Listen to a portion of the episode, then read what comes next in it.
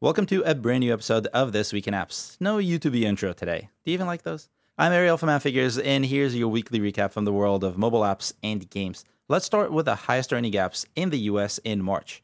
I ranked downloads last week. I'll link to that video at the end in case you missed it. TikTok was the highest earning app in March, which is what I expect will be the case in months to come. It ended March richer than February, adding $62 million of net revenue from the US to its bottom line, according to our estimates. That's nearly 20% higher than February if you're comparing. YouTube was right behind it with $49 million of net revenue from the US, which is higher than February, but only by a bit. And by the way, I've been comparing these two over the last few videos in terms of revenue, but it's worth remembering that in app purchases serve different purposes for the two. And in the case of TikTok, there's a much more direct correlation to demand than for YouTube. So it's something to keep in mind. Streaming and dating apps fill up the rest of the spots in our top 10 roundup, which resembles February a lot, but with much higher numbers. Together, our estimates show the top 10 highest earning apps bringing in $318 million of net revenue in March from the US. This total is about 10% higher than that of February, and all apps on our list have seen an increase in revenue without exception. Quick pause. If you like the video so far, please give it a like. Thanks. Moving on. Remember how game revenue was surprisingly low in February? I crunched the numbers and ranked the highest earning games in the US to see if February was a trend or a fluke. Leading the pack is Roblox, which has been in the lead for quite some time now. It ended March with $76 million of net revenue from the App Store and Google Play in the US, according to our estimates. Behind it is Candy Crush, which our estimates put at $59 million of net revenue in the US. Although Candy Crush ended February in the same spot, this total is significantly higher. And by significantly, I mean $11 million higher. And it's not just Candy Crush that saw uh, big gains in March. All other games on the list saw increases in the millions in March all except for Genshin Impact, which didn't make this list at all. Instead, Evony, not a hyper casual game, snuck in with $16 million of net revenue, split fairly evenly between the App Store and Google Play. Together, we estimate that the top 10 highest earning games brought in $316 million of net revenue in March from the US. And if you're comparing, that's a significant increase over February as well. Like downloads, which rose a ton in March, so did revenue. So February was just a fluke.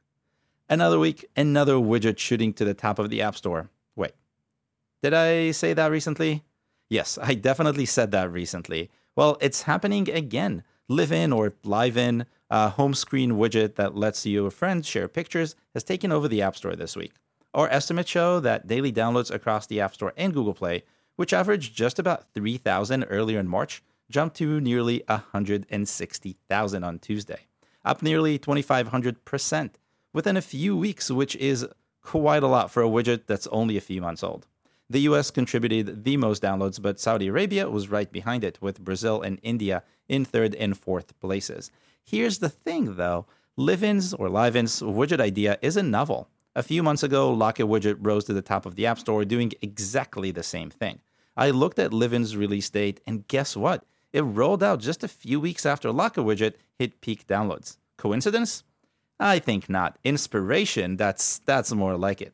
Since taking off in early January, Locket Widget was downloaded more than 11 million times from the App Store, according to our intelligence. And that's after it lost its top spot. Live-in's rise is a reminder you don't have to be original, you don't have to be the first to an idea to be successful. It doesn't mean that Live-in will be successful, but for now, the opportunity is obviously there.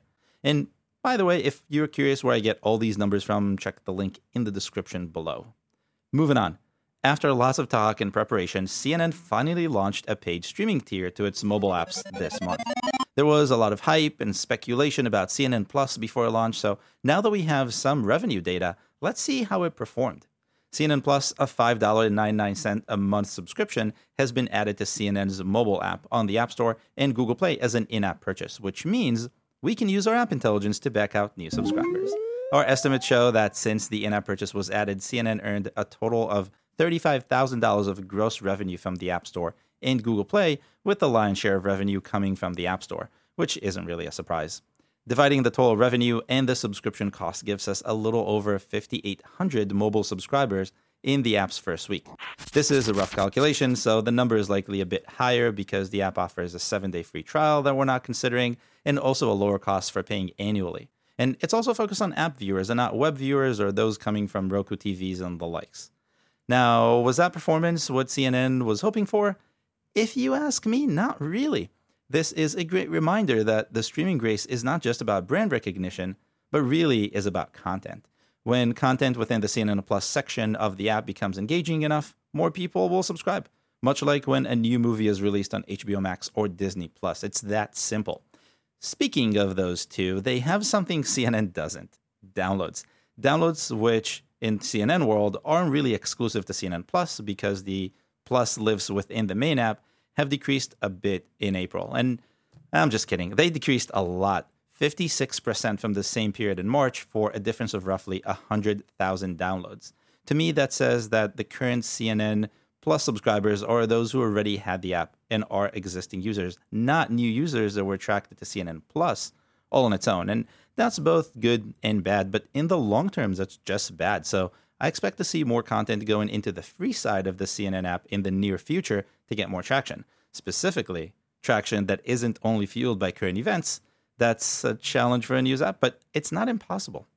In last for this week, I've been talking about CapCut quite a bit and with reason. CapCut is a newcomer into the very lucrative video editor space. The video editor space has seen significant year over year revenue growth, and in a way, it's the direct result of CapCut's parent TikTok's success. So it makes sense TikTok would want to dominate it, but what would that mean for the 5,000 plus apps in this space? Well, the easy answer is quite a lot of money. To get an idea of how big the video editor market is, I added up revenue estimates for all apps that have the term video editor in their name across the App Store and Google Play, which added up to a little over 5,000 apps. Looking at the revenue over time, one thing is very obvious it's growing and fast.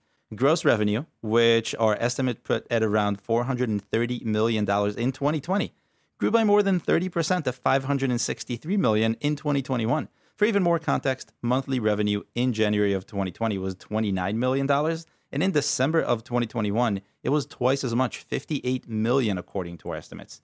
It gets a bit more complicated when you dig into the distribution, where you see that about a half of that revenue comes from the very top 5 or 6 apps. Clearly, CapCut can really do some damage there, and when I analyze 2022 later this year, I'm sure we'll be able to see it. I'll leave you with this. CapCut has the users through TikTok and is free, which is an unparalleled advantage, but does it have the features? And that's all I have for you this week. If you have any questions, drop them in the comments below. And if you like this video, make sure to hit the like button so I know. And check out last week's episode to see the most downloaded apps and games in the world here. I'll see you next week.